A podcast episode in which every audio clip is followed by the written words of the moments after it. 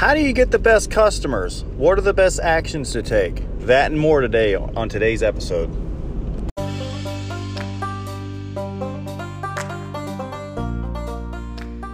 So here's the big question How are entrepreneurs like us who don't cheat and don't work with scammy lead generators, who are spending our own money, how do we do business that allows us to get in front of our perfect customer, all without sacrificing our beliefs or our family?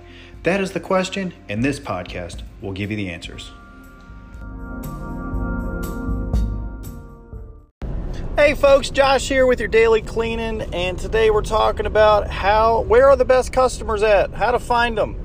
All right, so I'm seeing a lot online and uh, the questions people are asking, and one of the biggest things is, uh, you know, people are posting pictures of uh, what other business owners are doing, uh, basically comparing things like signs, and people are like fighting over the same street corner with their street signs, and uh, people posting on people's ads, you know, like they'll put a, an ad together and then somebody else will come on and, and start commenting. And uh, how do they compete with these low these guys that are coming in that are you know super low prices? And better yet, what about the customers that are uh, making comments about well I found somebody cheaper or what if you're a business owner and you're you're talking about uh, customers going with somebody that's less expensive?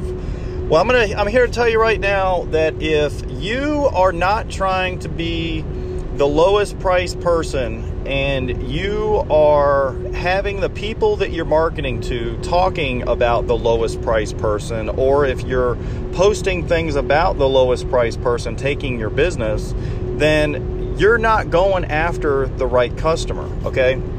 The customer that wants the lowest priced guy is not is not the same customer that's going to go after the not the lowest price guy. The only or person, the only reason why the lowest price type customer is going to go after or you know one of the reasons is why they would even consider going with somebody that's more expensive than the lowest price person is usually because one of two things. They've either tried to do it themselves and realized what a pain in the neck it is if you don't have the right equipment or they had somebody come out and damage their property before or had some type of horrible experience you know with somebody that obviously didn't have it together. And that would really be the only the only couple of reasons why you'd be able to win over a low price style person, you know, like a couponer or something like that, somebody that maybe found you on Angie's list or something if you're running some kind of special or if you're running a discount code on a Facebook ad or a Google ad and they're the ones clicking on it you know, typically, again, the lowest price person is only going to be picking somebody that's not lowest priced if they've had something happen to them that kind of changed their mind.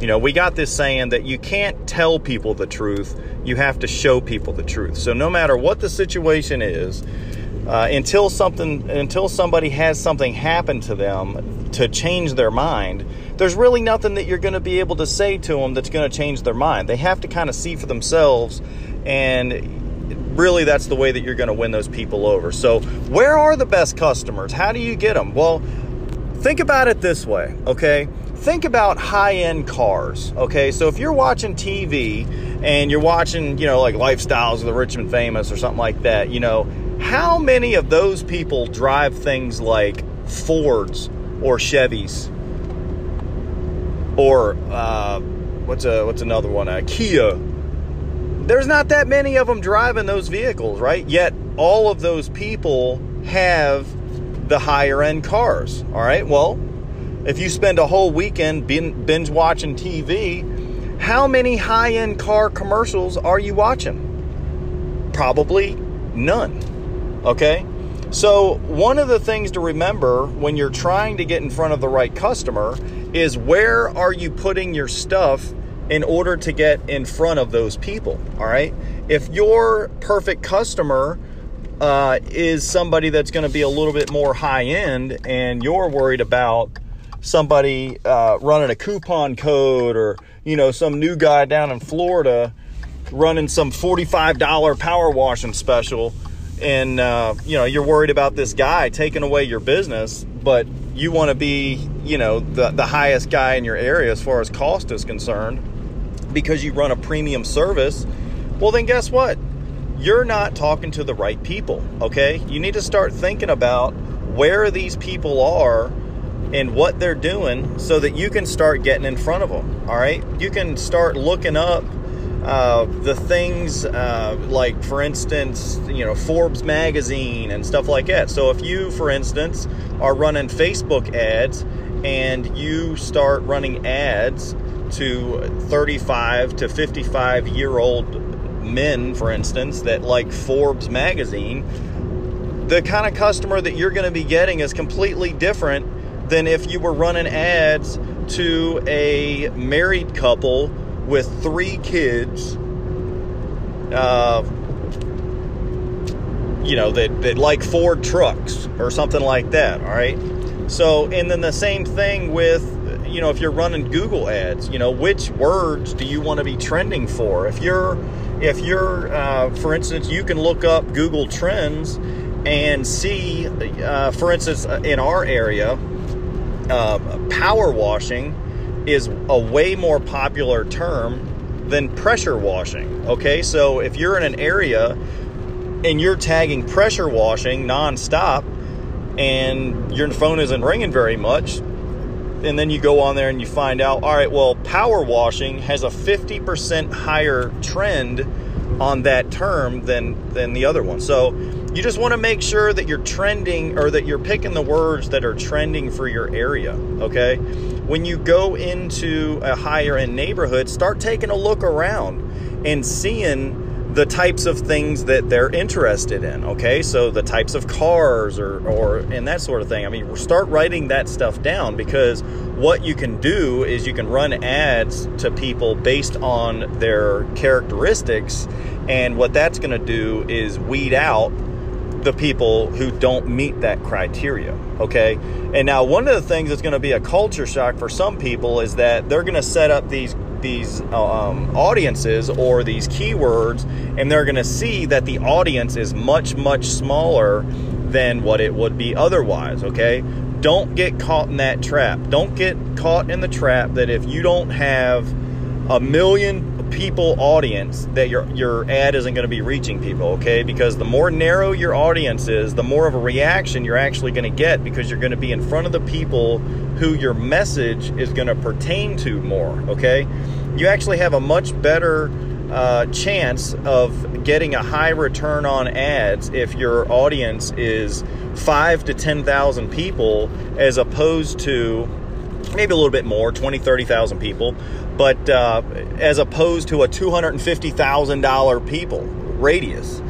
Uh, the problem with having so many people, uh, as far as your radius is concerned, especially with a service business, is that uh, you know, unless you have multiple offices and stuff like that, I'm, I'm really talking about really fine tuning your area in. You know, I'm talking about being able to cherry pick certain neighborhoods and things like that. I'm not talking about, you know, trying to like we're in Virginia, for instance. I'm not trying. I'm not talking about trying to target every single person in Virginia that's 35 to 55, married with four kids or two kids or whatever. Okay, what I'm talking about is specific areas, targeting specific areas and going into uh, neighborhoods and areas and cherry picking the personalities and traits and things like that that are going to be directly related to your ideal customer. Okay. And when you do that, and it's an ongoing thing, you know, you're not just putting an ad up there, running the Google thing for a week and then saying that it ain't working but you're you're constantly putting these things out there. You're constantly in front of these people.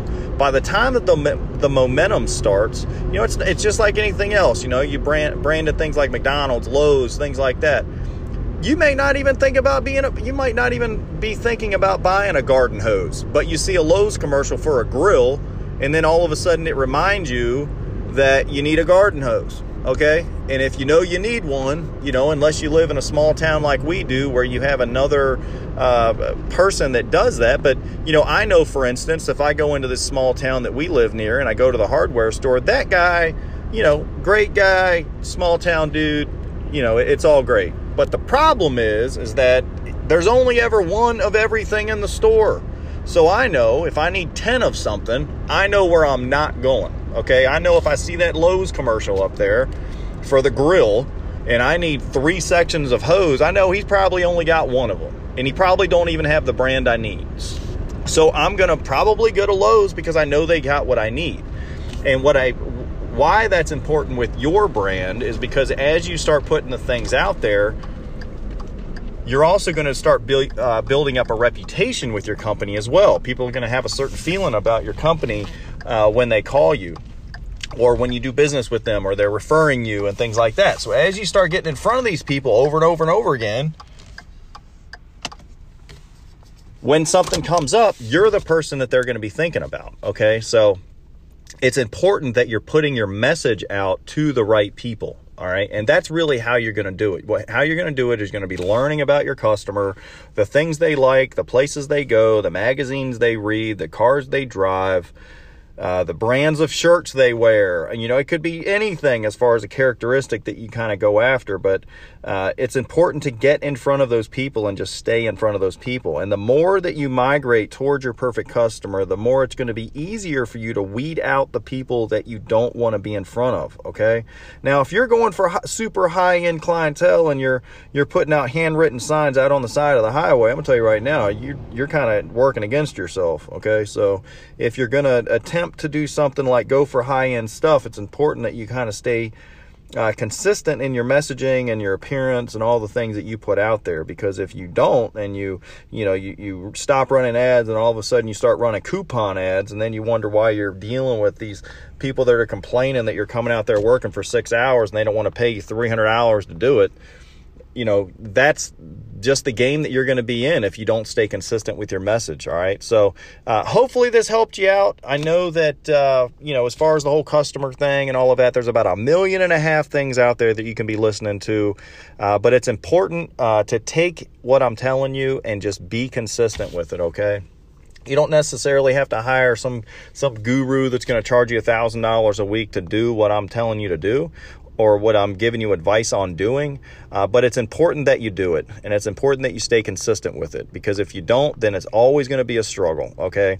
And most of the people that you're getting information from online, I promise you, do not know as much about this stuff as we do because a lot of the things that we see and hear is absolutely ridiculous and it's it's really kind of crazy, man, because, you know, just remember, birds of a feather flock together. So, if you're getting advice from people who are in the same situation you're in, how good do you think think that advice is. Okay. And if you're getting advice from somebody who's not even in the freaking cleaning business anymore, what do they know about the cleaning business now? I mean, things change, man. Apps change, the market changes, products change.